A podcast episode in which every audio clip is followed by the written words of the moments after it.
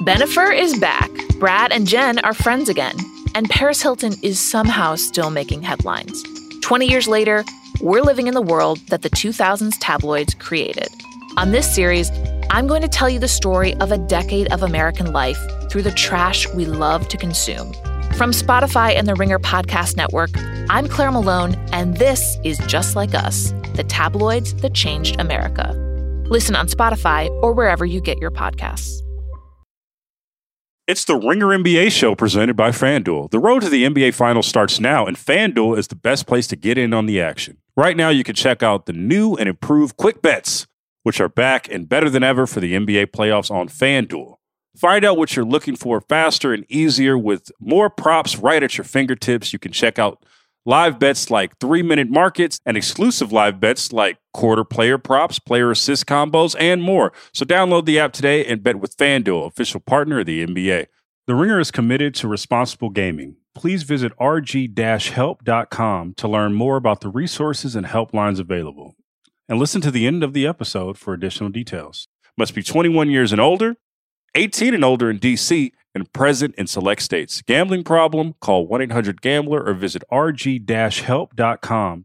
This episode is brought to you by Hyundai. Whether it's taking all your little ones to their sporting events or everybody getting together and taking a ride to the beach, the all new Hyundai 2024 Santa Fe is equipped for any adventure. With features like available H track all wheel drive, you can take on the dirt trails and kick up some mud. Or standard third row seating so your whole family can experience the thrill together. Learn more about the all new Hyundai Santa Fe at HyundaiUSA.com.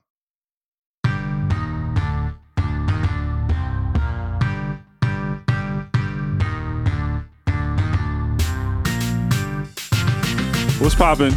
Logan Murdock here, Raja Bell there. Raja, we got a special guest, one of the most talented dudes at the ringer, in my opinion. Uh, co-host of Upside High, Jonathan Tjarks is in the building. How you Oh, doing, yes, sir. Jonathan? How you doing, Hey, buddy? thanks for having me on. I really appreciate it. Love y'all's pod. I'm excited. Man, thanks. But first, hold on, Tjarks. Before we we, we get to what we got to get to, we we got to talk to Raja right now because he's been in a bit of a conundrum this morning. We get a text to start off the pod, like pre-pod, get a text. Hey, I'm gonna be a few minutes late. Um, I have to. Uh, uh, you go ahead, and tell the story. I don't want to slander your name, and I also Listen, don't. I don't want a certain. I don't want a certain someone coming to my bumper right now and coming to my doorstep. So, like, I'll First let you of tell the story. What's going on? First of all, Jonathan, you got kids, man? I got one. Yeah, two year old. Okay, so you, I mean, you know, but you don't really know, right? Like I got four of them, and we had to be out of our house for two months. So we had to move everybody into an Airbnb for two months. That's a lot of shit. All right, it's more shit than you can really imagine, right? And so then this morning was the morning that we had to move all of that shit out. But there's still construction going on in my crib, so I couldn't do the pod from there. So I wind up at my parents' house, right? Which is what you see in the background, my mom's office. And I'm gonna just let you know, Logan, you don't Yeah. want no smoke with Denise Bell. I don't think I want no smoke you, with Denise you Bell. You don't want smoke. Tell me why I don't want to smoke with Denise Bell. Okay, the so- OG. You would remember this. This would be perfect for you. You remember when Kobe and I had our little moment. Kobe thought he said, "I don't Kobe know." had a moment. yeah, and he said, Okay. "You know, I don't know if he was hugged enough as a child. Like it was one of his little jab oh, slap. yeah. You know."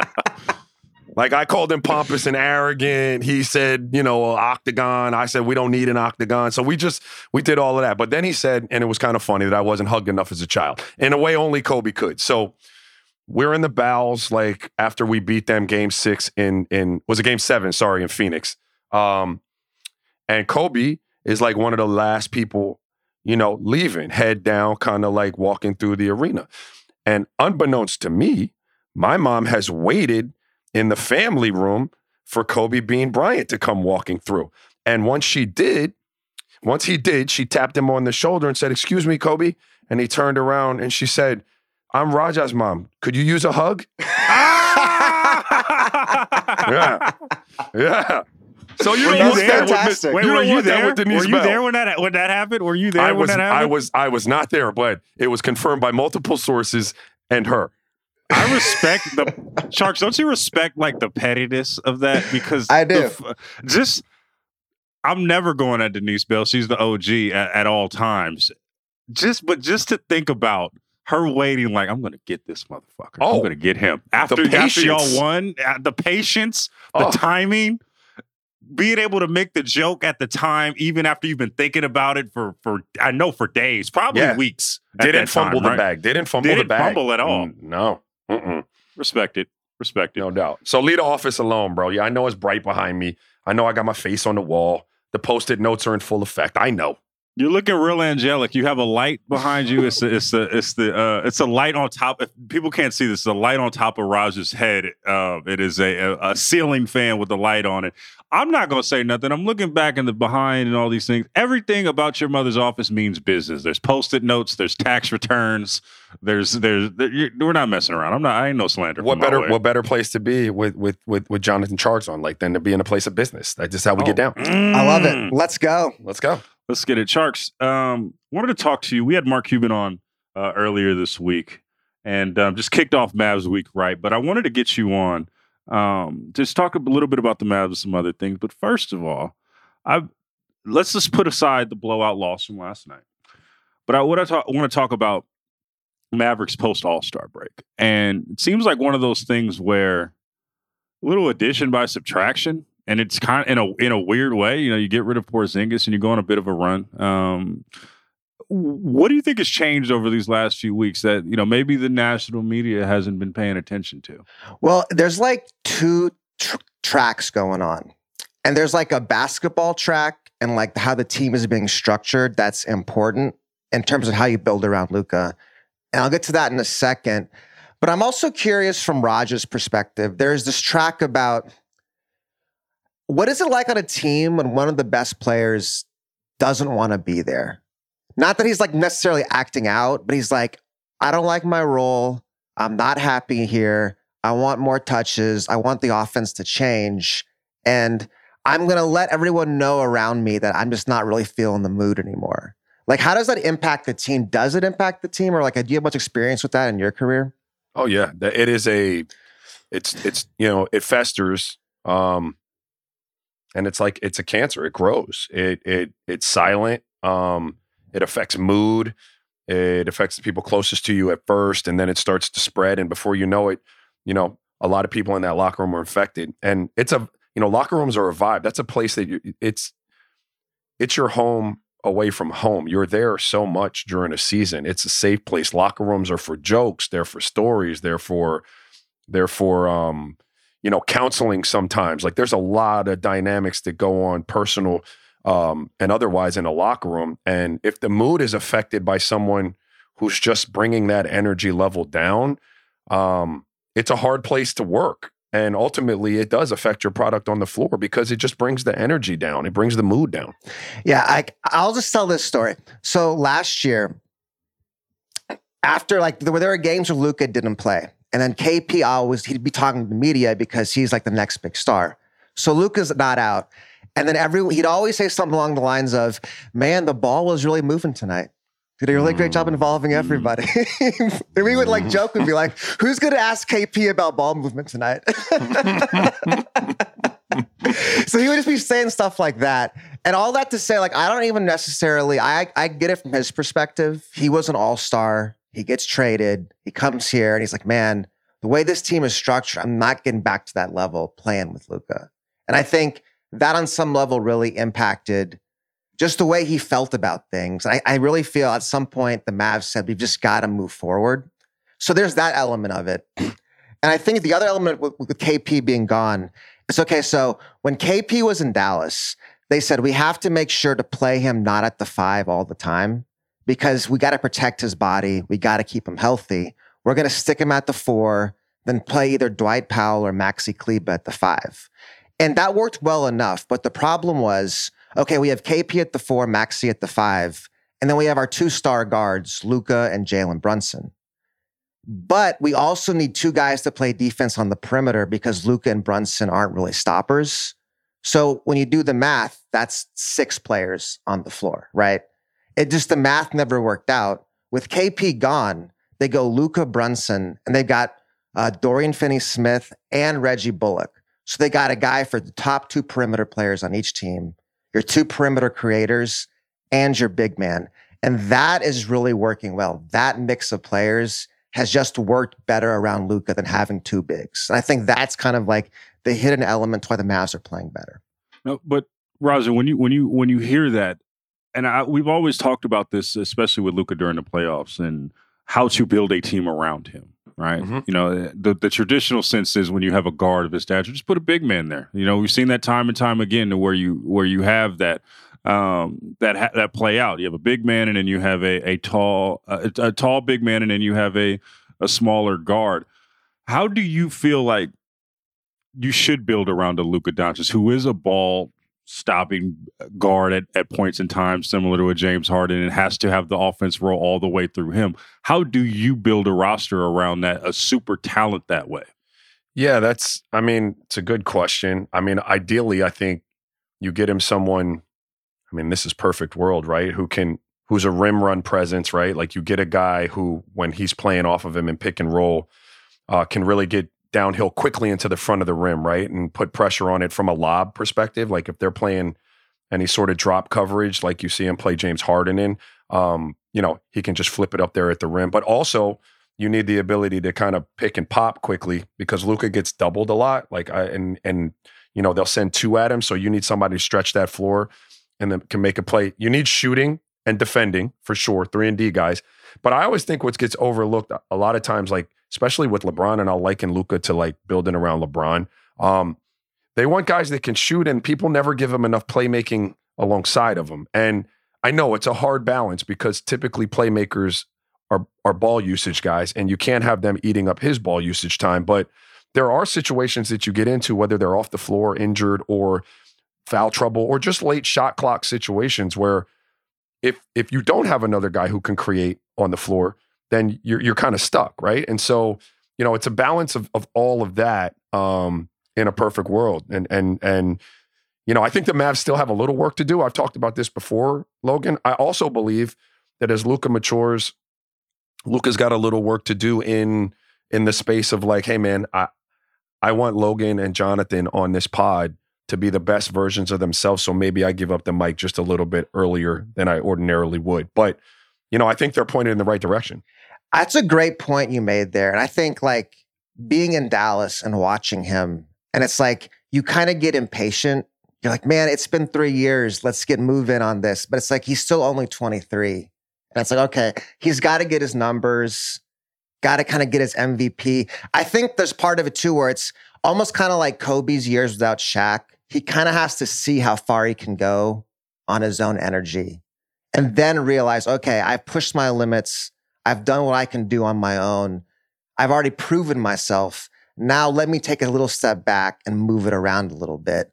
But right now we're much more in the I'm just doing everything because why not? He's done it his whole career. Yeah. It's an interesting spot, and we talk about it a lot. Of points in career, like to once he gets to the point, right? Like it'll be really interesting to see. Like he could be special enough to win it doing it just like this. Like you know what I mean? Like, but everybody has that natural evolution, and in another world, and in a more evolved world for both Luka and KP, maybe it works because you're not talking about two guys that are like, yo, one I got to get back to that level, and the other one like, yo, I'm the coldest thing on the planet, maybe with the ball in my hand. So this is what I'm doing. But I always find that interesting, right? Because just at a time and a point in careers right now, that doesn't work. Tjarks, you're you're close up to it, and, and I hear how you're talking about this. About it seems that you're saying, you know, Luka's um, seems like selfishness, but his propensity to keep on the ball and, and get his stats did that affect his relationship and also his on court play with KP? Do you think?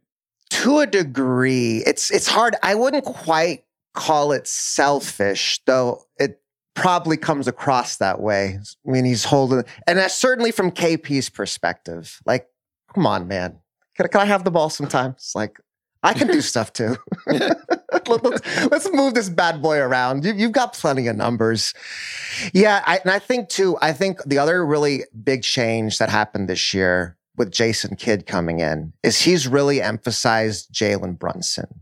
Rick Carlisle, I don't think ever really believed in Jalen Brunson. If you look at the playoffs last year, he pretty much after like the first two games said, "You know what? Brunson's too small to be out here. We're benching him, playing only wings around Luka." And so then it's like with he's like, "No, we're going to start Brunson. We're going to make sure he's got the ball." But then it's like if Luka's going to have like you know eighty percent, that twenty percent now you're cutting it up even further between Brunson and KP. And I think that's really where it became untenable. It's like, okay, we got Luka. Brunson's our number two. Well, now KP's our number three. And now it's like, that's just probably wasn't going to work long term. So I watch I watch them um and then I'll go back and look at some of their games that I haven't seen and just dig into those box scores a little bit. And you did. You talked about 1 and 2, right? You know what you're going to get out of 1 and 2. They're at their best when they can get production in the high teens to 20s from 3. You know, and so for them to be the championship team, I guess my question, who's the most likely candidate to be the consistent number 3 or will it always just be that revolving door of characters kind of around those guys? Well, I mean, it'd have to be Spencer Dinwiddie, and he's been great since coming over in the trade, and that's been like the most surprising thing because like I was kind of talking about how the Mavs needed to move on, and it was like, well, we just got to break this contract up. KP has bring in some guys, but Dinwiddie's been so much better. Like it's like been a switch going from Washington to Dallas, and I think we were all a little surprised by that. We were, I think the assumption was because he's coming off the ACL injury Maybe he needs a full year to get back to where he was. And now he's just coming to Dallas as a sixth man, hit the ground running. No, it, it, it when I when I think about building a team around Luka, and um, you know, I, I, either think about LeBron's early years and even James Harden years in Houston, where he's such there's two ball dominant guys where it's it's they're going to take the lion's share of the shots, and we've talked about this uh, throughout the beginning of the pod. Tjarks, my question to you is, how do you try to con- build a contending team and a championship level team where you know Luka's going to take most of the shots, what kind of star or an complementary pieces do they do they need? Because what I don't want to see from Luka is what I see from um, Harden a few years ago, where he's taking most of the uh, offensive burden, and then he gets tired throughout the during the playoffs, and it's it's kind of, and then then the team goes downhill from there. What what is the if you had to create a person, a, a, a sidekick or something of that nature to go along with Luka, who would it be? I'm Anthony Davis, someone like that, someone who's like thrived next to LeBron, someone who can put up massive numbers without necessarily needing to have the ball in his hands the whole time. And I've I've kind of looked at it from the Mavs perspective. I almost feel like it's kind of more about Luka at this point in terms of who does he want to play with who wants to play with him? I think sometimes we get so caught up and it's like, well, who do the Mavs got to bring in? If you look at how the league is, moves these days, it's who does a star want to bring in? Who does he know? Who does he have that personal relationship with that he can like work it out?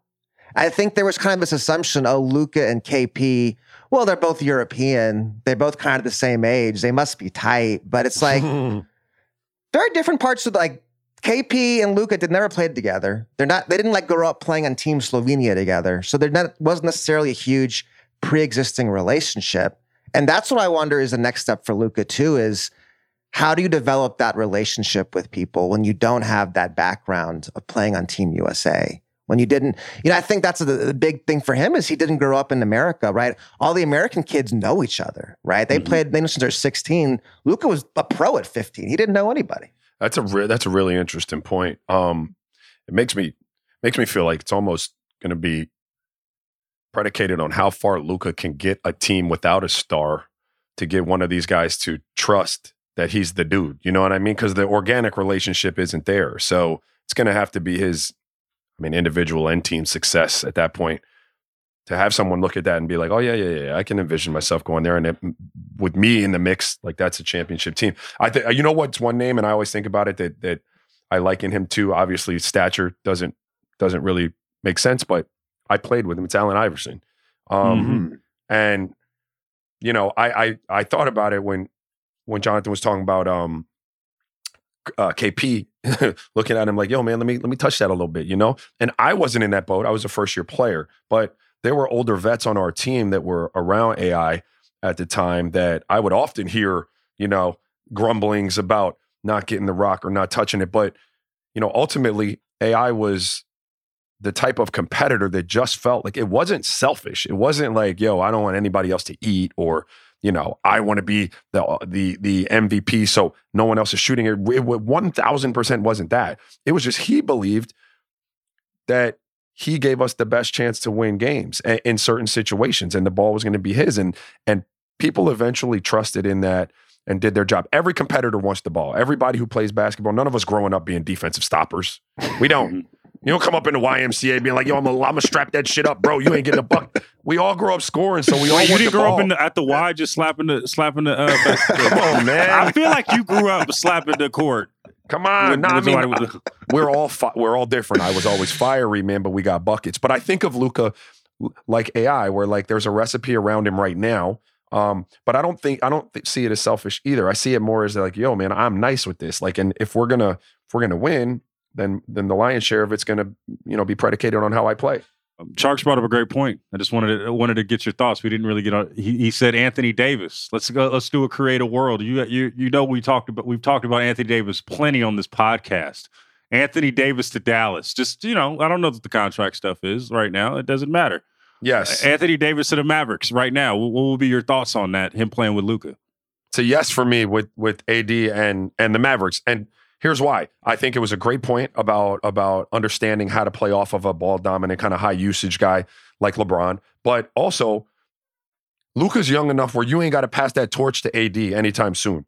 That's my only beef with him as a Laker. My beef was you paired him with LeBron, who was looking to kind of hand the baton off and kind of take the back seat. And because of, you know, his you know, uh, just injury history. And I think at times, personality, I don't think that was in the best interest of the Lakers, but I do think it would fit well with Luka because Luka's here. Luka's just approaching prime. Like LeBron is on the other side of it. So I just, it was a non Laker fit overall for me, but I think it'd be great for the Mavs. And then something else that was interesting. Um, so the Mavs retired Dirk's jersey, I guess like a month or two ago. Mhm. And then Dirk was talking after the game, and he's talking about the struggles he had early in his NBA career and how much that shaped him as a player, how much he kind of had to like humble himself and like, oh, I don't really know all that much. I've really got to break it down and kind of build fresh because I'm kind of starting from scratch here. And I don't think Dirk in any way was taking a shot, but I'm hearing him say that, and I'm like, okay, that's how Dirk's career went. Well, Luka has not exactly started slow in the NBA. He's not exactly started slow in Europe. So it's just a very different psychology behind it. I always tell people like the number one thing that's said about Luka, he was the best player in Europe at 16. You have to start with that. And like, how is that going to affect how you view the world, how you view the game? Like, this is easy for me, man. Like, I, I was 16. I didn't really had a car. And I'm killing these grown men, killing them. Yeah, no, that's uh that's that's a really interesting it's a really interesting like perspective to see the world to see the world through like where you come to the NBA and you don't skip a beat. Like and people like people were were like, nah, that's not gonna translate. Like maybe not athletic enough. We don't know. And you didn't miss a beat. Oh man, I remember the first time I saw Luka. He went. It was 19. Went baseline and just dunked on Kevin Durant and Damian Jones. Um, two seven footers just on a whim, and it was an and one foul. I was like, oh okay, he this dude is. It was nasty Mm. at 19. So his rookie year, like we're asking him all these questions, and like because we're thinking as like you know in the media, well, there's all this stuff about Luka. There's these doubters. He slipped in the draft. People are doubting his athletic ability. Can he make the jump? And like you're kind of thinking in your head, there's these narratives about like, oh, I got to prove myself. And you're asking Luka, and it's like it doesn't even make sense to him. He's like, what are you even talking about? Like I'm awesome. Like people thought I wouldn't be. Like that doesn't even make sense. Like Right. and, he's, and like every time you ask him a question, he'd be like, "Oh, I've been doing this since I was like 14. Like I'm just, eh, it's just normal to me. Like I, I'll be fine. Don't like he's beyond even like having to prove anything. He's already proved it in his mind, basically. What's the other side of that though, right? Because you did bring up that's an interesting point, but the other side of that is like, eh, I'm I'm I'm good enough right now, and like his playoff success doesn't suggest that. How do you? I, I- just don't know where that where that goes. Is that need? Does that ride someone in the locker room? Does that attitude need refining?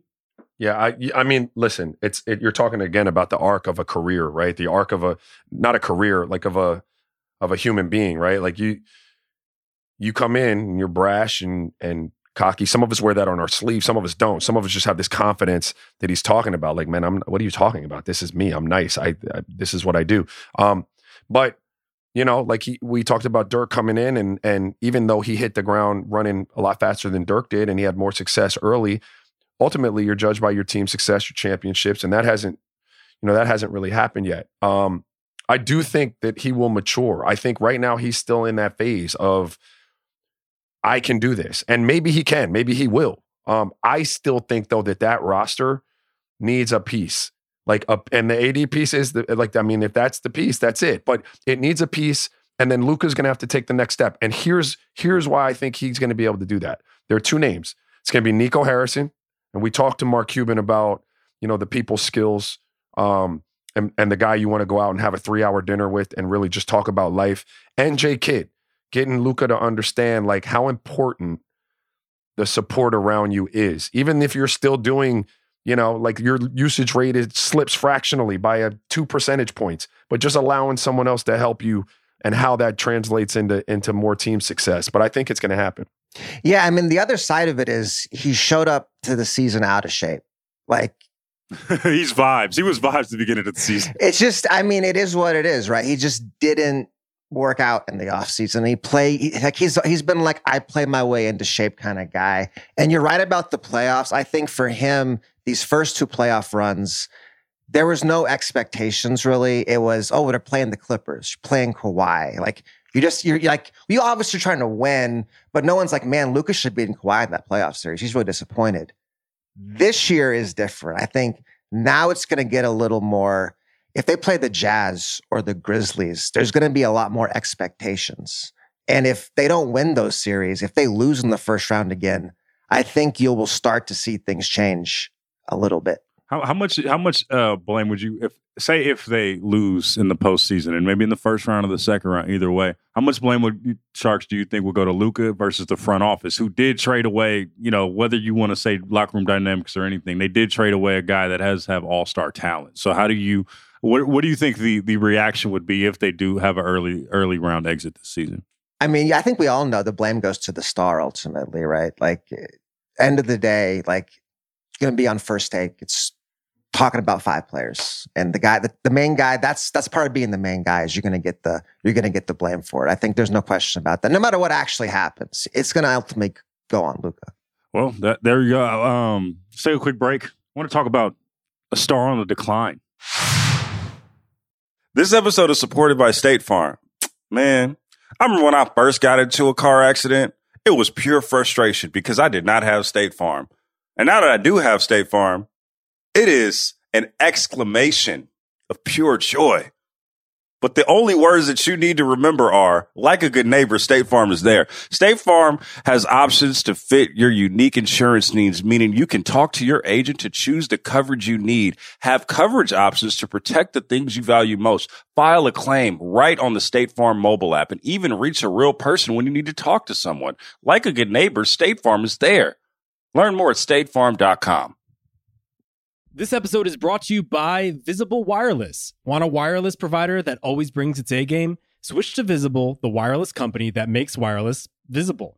Get a one line plan with unlimited 5G data powered by Verizon as low as $25 a month every month, taxes and fees included. And as if that wasn't already a huge win, you could use promo code RINGER20 to receive $20 off your first month just for listening to us talk about basketball. Not bad, right? You don't need more than one line of wireless to save. Just switch to Visible at visible.com and use promo code RINGER20 for data management practices and additional terms. Visit visible.com. The Visible monthly rate is $25 per month. This episode is brought to you by Nissan. Level up your next four wheeled adventure with the 2024 Nissan Pathfinder, built to navigate you to some of Earth's most awe inspiring spots with seven drive modes and all the power you need. Get the thrill of the drive in every moment of your journey with the 2024 Nissan Pathfinder. Learn more at nissanusa.com. And we are back, Tjarks. I don't know. I don't know how much you listen to the show, but um, we have a Russell Westbrook fanatic here, and it kind of pains me whenever I. No, we ain't about Russell to start. Westbrook. No, we ain't about to start that shit. Nope. Nope. what? What you mean? Nope. What you mean? No, we ain't about what to. No, I already oh. know what you about to do. Nope. I'm not about. I'm about to just ask you a question, my nope. guy. Well, I nope. can't ask you a question. Go ahead. All right. So Westbrook has been has been going through it all season, right? And I don't want to talk. We we we've already discussed his his on court performance and. uh yeah. Um, but I want to talk about some stuff that's going off court with him, right? His his wife uh talked about how the family is getting death threats and and all of these things. Now that is fucked up. That is not cool. But Westbrook went um, had a uh, post game presser um, and talked about how he does not want to be called West Brick by people around the league and and um, commentators. They're putting dirt on his name and all of these things. Um, and it's been an evolution of how he takes trash talk from the uh, the, the, the fans this season. And I remember after um, a game in Sacramento, uh, he said he welcomed uh, critiques, and now it seems like it's weighing on him. Is is this tenable for for Westbrook? Is this is he seems like a guy that it, it get stuff gets to him. Like uh, no, I think his lone season in L.A. It seems like stuff has gotten to him. Is is this warranted? Is he should he be going out of, out of should he be going at the um, the media establishment for calling him Westbrick? Is that fair game, or is or are we just is, is there a little little sensitivity there? Fans can say whatever they want. Like I don't. I, I mean, death threats. Like that's. I mean, that's, that's not cool. That's, that's, purely ignorance, right? Like that's. uh But you know, like I, I've been in that space too. When when I ran afoul of Kobe, like you know, I we we got those like and the point is it should never happen and that's never excusable um in terms of being called Westbrick and being being kind of ridden by the fans like that's part of the gig man it's part of the gig like i you know you don't have to like it but it's part of the gig bro like you're subject to to people in those stands you know booing you calling you names yelling airball if you miss it like we all know that that's baked into the pie I draw the line with media nicknaming someone Westbrick. I think he has a point if I didn't see his statement, but if if it is media that he's asking to stop calling him Westbrick, I would agree with him. That's not your place. Like as a media member, it's not my place to nickname him Westbrick or anything like that. But fans, like you don't get to ask fans to stop calling you something. If that's the nickname that they've adopted, I mean that that is what it is. I mean, nobody wants to be disrespected. No one wants their family name to be disrespected. So I certainly understand where it's coming from. I think it's like the word should. A lot of things should happen in this world that just aren't going to happen. You know, like that's kind of what Raja was saying. Like, I've been to plenty of games. I've never been someone who thought that made even sense to like yell at players. I don't even understand that mentality, honestly. But I know what's going to happen. I don't know what there is to be done about it. I don't know that complaining about it's not going to make it worse. It would be my guess, right? If once they know you get under your skin, they're just going to do it more. It's not like it's going to stop. So I don't know. I feel a little bad, but obviously he'll be all right. Like I'm sorry you're getting insulted. It's it's a tough world. I I get it. You know.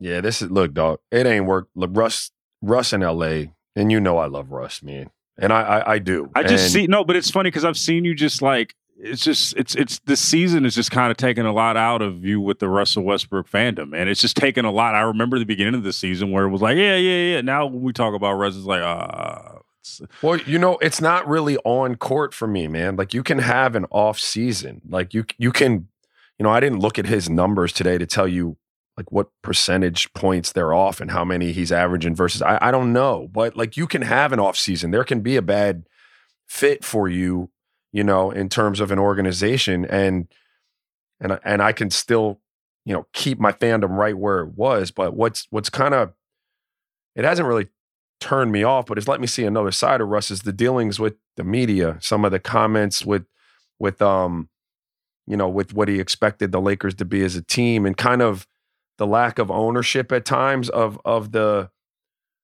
you know of the of the kind of uh, of the poor play you know, and a lot of finger pointing. And it, sometimes you just got to say, hey, man, I, I'm not playing well. I'm, I'm not. Like, I mean, shit, it happens, you know, but I'm working my ass off and I'm trying to be better. And I can't tell you when that's going to happen, but I won't stop working. I can promise you that. You know what that buys you with people? What that buy you? Boy, that shit buys you a lot of time, buys you a lot of goodwill and faith with fan bases. If you can just say, hey, dog, look, I know not fucking fully holding up my end of the bargain right now, but I am working my ass off. I promise you that. I am in there every day when y'all ain't looking, and I'll be out here competing every single night until it gets better. That shit'll at least buy you until you could get traded. But you sit up there and you know, you sit up there and you blaming everybody else and telling the fan like that shit turned me off a little bit, man. But I still fuck with Russ. You know that. Yeah. It's kind of like what Raja's is saying. I mean, sometimes you just gotta take the L. Like we all take L's in this life. It's okay. Like just gotta. I mean, everyone sees it. Just take it and move on. I mean, it happens. I don't know. The, the, the utter defiance though has been been been a lot because I mean I think we've seen it a lot in, in Oklahoma City and, and, even in Washington. Like, hey man, like I, I know what I do. I do what I do, and I think that it it builds a it builds up Russ's psyche in a lot of ways, and that just hasn't worked in um, L.A. where you got a lot of eyes on you. You're coming home. You got people not only us talking on podcasts, but when you at the crib, people are in your ear people are telling you about you know you got a lot of your family around there. You're you're not isolated when you're with the lakers. You, you're a story every single day. And it's interesting man. Like some i think russ is showing that like doesn't matter what kind of star you are some stars just aren't built for la bro. Or or these or they may it may be one of those things where you uh you know where the las or the new yorks. But I think we're seeing now, man, a lot of people are just built for small, mar- small markets, and that's okay you know, I, that's what I th- that's what I think with the Russ situation. A lot of guys just aren't built for the the brightest lights. It could be that, but I, I think it's it's not just L.A. I'm I'm reluctant to say that Russ isn't built for L.A. Uh, Russ isn't built to be on a, a, on a team with LeBron in L.A. that's not playing well. That's a lot. Mm. That's mm. a different. That's a different like animal than just being in L.A. You're playing with LeBron.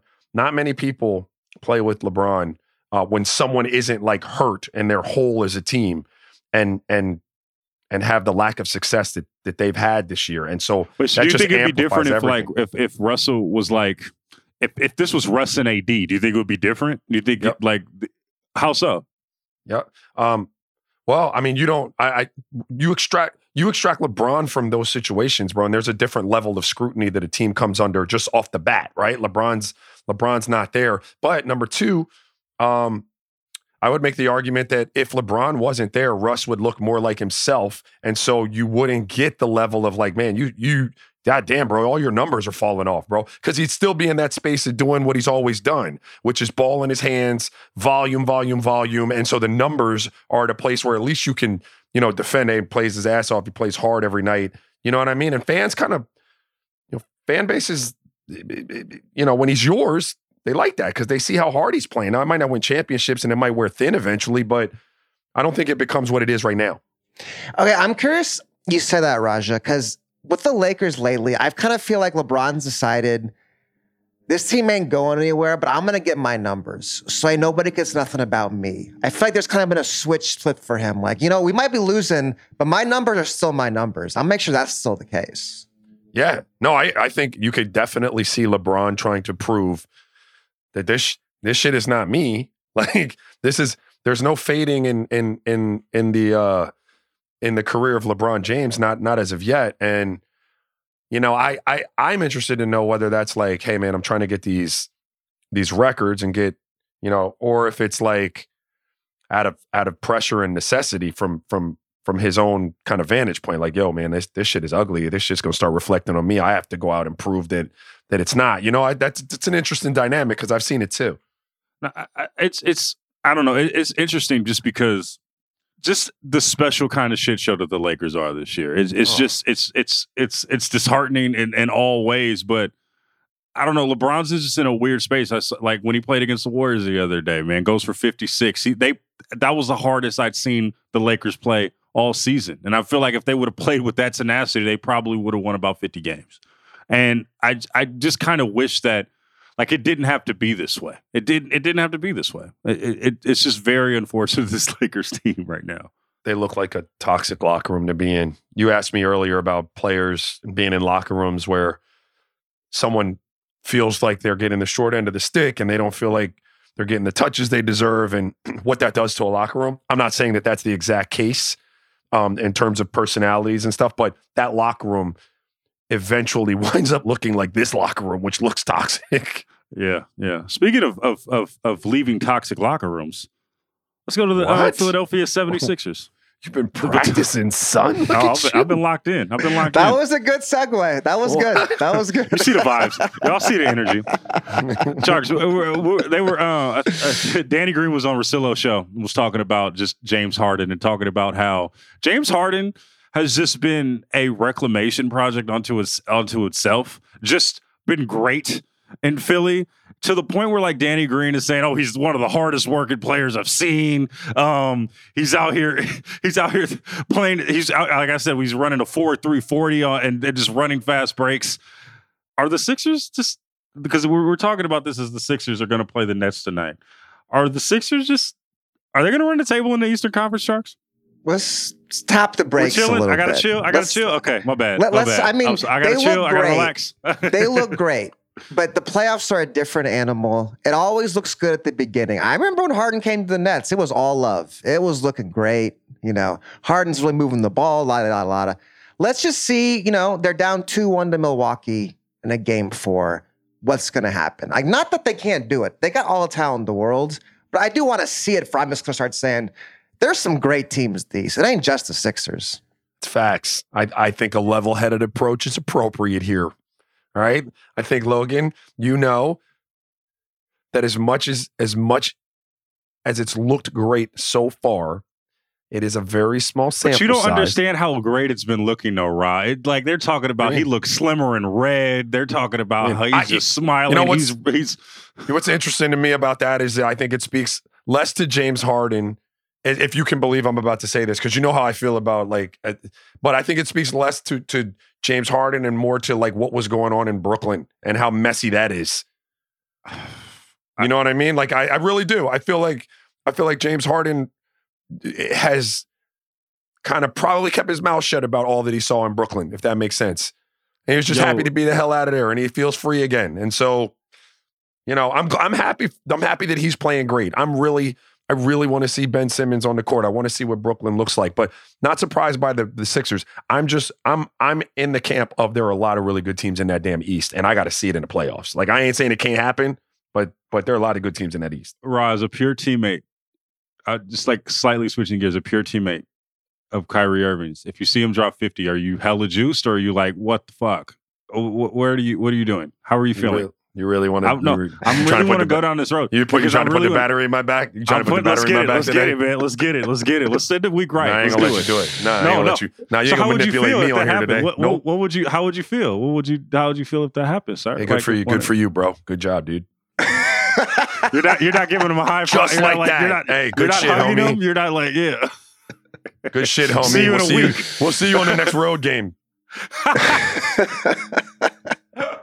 Hey, thanks for the 50 ball, bro. We'll holler. We'll see you. you, No, I mean, that, but are you look, staying? all- you staying? You staying? You staying here? Or you you coming on the plane with us? You're right. What right. you doing? Oh, you you hitting the Caymans for a few days, dog? Okay, we'll see. We got we got three home games. Um, all jokes aside, like it's got to be for. I would be frustrated. I mean, sure, everyone wants everyone wants to have a guy on their team that they know can go off like that. It just you know your margin for error just increases you know exponentially. But like shit, it's got to be frustrating again to calibrate to that, or at least get your you know. I mean, wait, what was the movie, man? It was Harlem Nights? I forget her name, man, but she was she was talking to like Redd Foxx and she was like, "You got my mouth all ready for some orange juice, and there's only a swallow in the container." Right? Like, yes. like, but that's the shit though. Like, I'm like looking like, man, this shit could be what it is, and no, no, we ain't got you this this for four games in a row. Like, that's got to be uber frustrating. I got another Harlem Nights reference. Kyrie Uh. is like Arsenio Hall when the in the shot when he's shooting the gun. That's the rest of the team. That's the rest of the Brooklyn Nets just shooting all season, and then Kyrie comes with the with the random pow. Kyrie hits the little 22. Pow! He said, "You shoot that gun again." Tjarks, what do you what do you think about Brooklyn right now going for the rest of the season? It's not tenable, is it? It can't be tenable. I don't understand what's going on up there. Like, I just don't even understand. Like, I thought he could play. I don't like. I'm not a municipal political expert. I don't know these rules. Like, I don't understand what's happening. I, I obviously I love watching Kyrie play. I love watching KD play. Let's just get out there and play basketball, guys. Let's get Simmons out here. Like, is he hurt? I don't. Come on, like, let's go.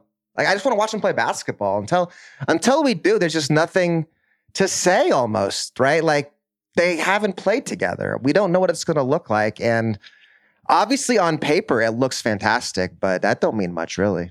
It doesn't. And you're creeping on. I mean, what are we like 15 games now?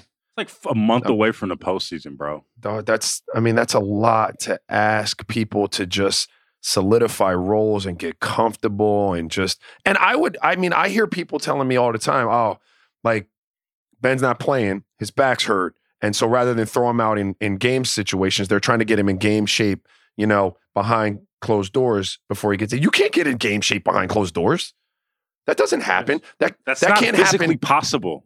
It's not physically possible 20 games into the season when you've got a wealth of bodies that can go play like four on four and five on five. At this point in the season, you're not even doing that because, you know, like everybody's banged up to some degree. So you're barely getting any work in. So, you know, I, I am really concerned about what his health situation is. But even if he comes back healthy and, and looking good, that's such a short amount of time to get everybody on the same page. I have my concerns. I don't know if it's going to happen, man. I, I, it's not this season. It's not not this season. I, I don't even know if they do they get into the postseason. Do they do they figure it out in the play-in? That's one game. That's a one hitter quitter. You could lose. Right? I don't know. It's it's it's interesting, man. It's interesting. That was Raja. That was like a AAA battery, huh? That was a AAA battery in your back. It wasn't like the big the battery that we, we normally have the the electric car Tesla battery. It wasn't that. It was the it was the. It's a small one, man. You're you can tell it's, it's kind of like sometimes you got a fast break. The guy gets three and he thinks about it. Nah, nah, nah. We're running back. Get the offense going. we get the ball to the Yeah, point yeah, guard. that's what that was. Let's was. go play it there. This one, He still scored. I don't, I don't still quite scored. have it. We'll run a play. It's fine. It's fine. Yeah, yeah. He's Good so job, good. Rob. No, he's so good though, man. Like, do you know? I think it's not jealousy is the wrong word because I'm not jealous. Like, I'm just I love. I I, I he's so brilliant. Like, it is so cool Kyrie. to watch that with with Kyrie that I just get really really frustrated like about the situation, and I try to see it from like KD's perspective and Steve Nash's perspective, and then just as a general fan, it sucks because like you want to see him play. Yeah, and either way, I just like let's just get KD in the playoffs. We all saw what happened last year against the Bucks when he what game seven overtime, pretty much playing one on five against the eventual champs. Let's get him in the playoffs. Let's just see what happens. Let's appreciate. Who knows how? I mean, KD gets hurt all the time. Who knows how long we got? Let's just appreciate what we got with him. I, so actually, I went to Texas. I was there when he was at UT. So I've kind of gotten to see the whole progression, and it's it's been awesome to see. I love watching him play. It's amazing to think about where he was at 18, how much he's added to his game in the last 15 years, and I Oh, I've I've just loved watching it. I love watching him play and get these guys to the playoffs. They probably won't win, but I'm gonna enjoy watching them either way. Facts. Fuck yeah, man. That's a great place to end. Tjarks, man. Before we get you out of here, we gotta we gotta do a segment that we like to call "Real One of the Week." right, you, hold on, edit this out. Right, you good? You, you, you gotta figure you gotta figure Let me your look stuff one out. Up real quick, bro. You Yeah, I gotta don't know. figure it out. Yeah, I'll look Tjarks, up. you got one? Yeah, I'll just I'll start it right back up. You good? I thought you were gonna ask me for like the was it Joe Me segment? The, the, the why you real mad? Why you mad? Tell them why you mad, son. Tell them why you mad. I got mine. You got Oh. yours? Okay, I, I got a it right real one up. of the week. I got a real one of the week for you. I got to give a shout out to Roy Williams, UNC coach. Great career. He just walked away, and I guarantee you he was enjoying himself on last Saturday. I guarantee you he was having Mm. quite the time. I respect it. I respect everything UNC did last Saturday. That was an all timer. Yeah, man. I'm gonna go with the. I'm probably gonna take Raja's thing. I'm gonna go with the Phoenix Suns, man. Earn a playoff berth. Been been the best team in the league all season long. Um, just a really good story, man. You know, I respect him, and I, I really love watching him play. So I'm gonna go with the Phoenix Suns. Raja, former Phoenix Sun, Sun Ring of Honor inductee, Yeah. hopefully one day. Who, who you right. got? This is this is this is going to be an entity. I'm going to give it to the NFL. I'm going to give my real one to the NFL because they were talking about doing this little bubble around the combine and all of that, and then the agents and the kids were like, "Well, no, if that if we can't be there and have the access to them, then then we won't do it." And I'm glad the NFL understood that they needed to have this combine because did either of you watch the combine? Like, did you see what No. these boys see? I just like to see them do is run. Like, I appreciate the speed. Like, uh, you know what four two one looks like? Yeah, it looks like, Like- James Harden in his first game um, uh, with the Sixers. There you go. That wa- he Call was back. getting up and down that court. But yes, the NFL for putting the combine on because I enjoyed watching it. Um, I enjoyed watching them boys fly up and down. It was a fast track in Indianapolis. So real one of the week for putting it on. Man. And that has been another edition of Thursday Real Ones. Tjarks, thanks for coming on, Brody. Make sure you guys check out um, Jonathan Tjarks and Jake How Man. I have a question for you before you get out of your truck. Does Jake How Man have like the best voice on the ringer? Because I think he has the best voice on the ringer. It's unbelievable. He should be on NPR or something. It's an amazing. I, I, you, I just want him to voice over like the rest of my life. Logan Murdock just got up out of bed today. I can't even do it, but it's a great voice. So make sure you check out Upside High with Jonathan Tjarks and Jake Howell. Man, make sure you check out Weekends with Waz. Make sure you check out Fall in the Void with KOC. Make sure you check out Group Chat. Make sure you check out The Answer with Sarah Sully and Chris Ryan. Make sure you check out Time to Keep the Time to Keep the Propaganda Going. Ra. Check out R2C2 with who? Mm-mm-mm. Vallejo mm, legend, Crestside Clown, CC Sabathia, Make sure you check out Black Girl Songbook with who? Raja Bell. Danyel Smith, town legend, Danyel Smith. Getting the stretch run. Real ones. We'll see you next week. Holla.